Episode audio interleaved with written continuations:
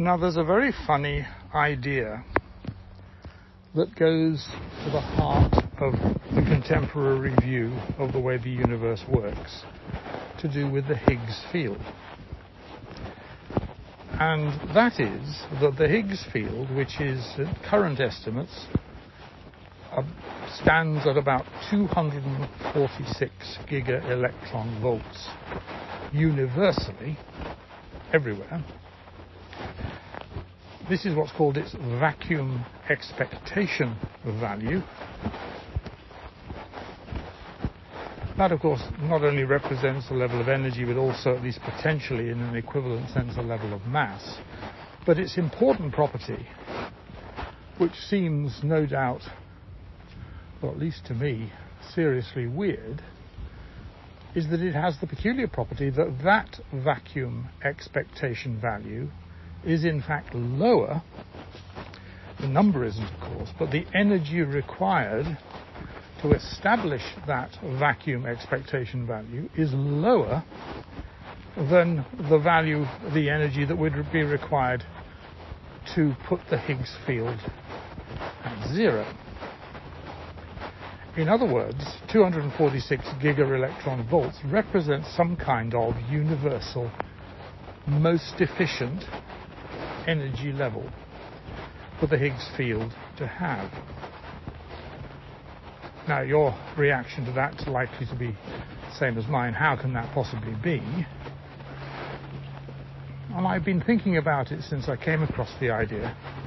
And this is pure speculation on my part. But it may be the case that what it's saying is that if you imagine that you had, let's say, an infinite sand pit full of sand to a particular depth.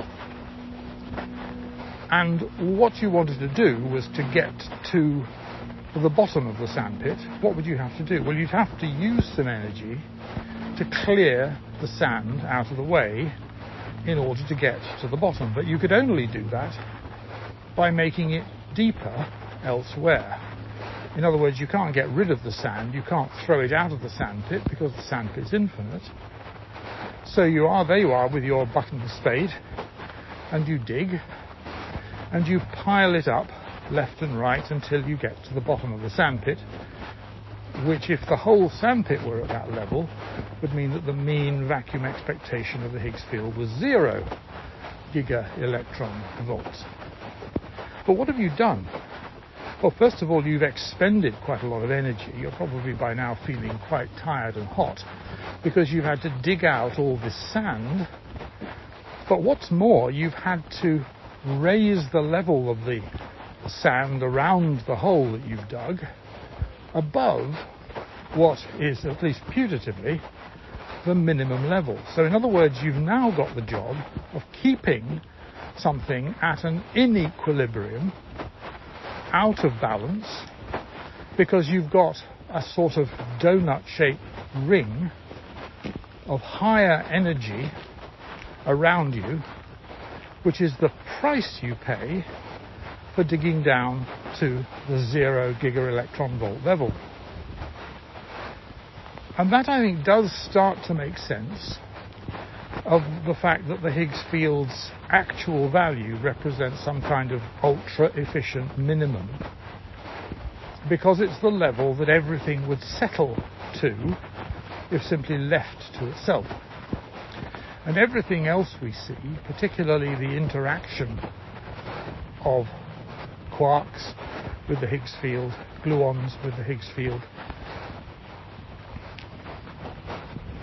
all the other particles, elementary and otherwise, with the Higgs field, all of this disturbs it and, in effect, creates these little ripples or piles that are places where it is out of equilibrium. And it may be the case that this disequilibrium is exactly what we mean by things like W and Z bosons, massive quarks, and things that would otherwise be massless if the Higgs field were zero, because then these ripples couldn't exist. And insofar as I've even begun to get the hang of this, I think that's what's going on. That we are dealing with artificially created local disturbances in a field at its most efficient, lowest energy level that force certain things to happen that push it out of equilibrium, albeit for an incredibly short time, as though as you were digging your hole in the sand, the sand, as it does when it's very fine, kept running back down into the hole and filling it in again. Except that instead of it taking a matter of seconds or minutes, as it does on the beach, or in our imaginary sand pit, it actually happens in infinitesimally small periods of time of the order of sort of 10 to the minus 30, 27, I can't remember what the number is, seconds, which are the life, which is the lifetime of things like quarks. No, not quarks, which is the lifetime of things like W and Z bosons and other things that bump into the Higgs field and in doing so acquire mass. Some of them permanently, as in the case of quarks, and some of them temporarily, as in the case of W and Z bosons. I think there's something in this that the Higgs field, the background field, is responsible for mass because the presence of things that are not part of the field when they interact with it, if you like, collide with it, like throwing a pebble into a pond or a heavy stone into a sand pit of extremely fine sand, has the effect of disturbing it and making something that otherwise wouldn't be there. Well, it's a thought. I see the Nobel Prize walking down the road towards me.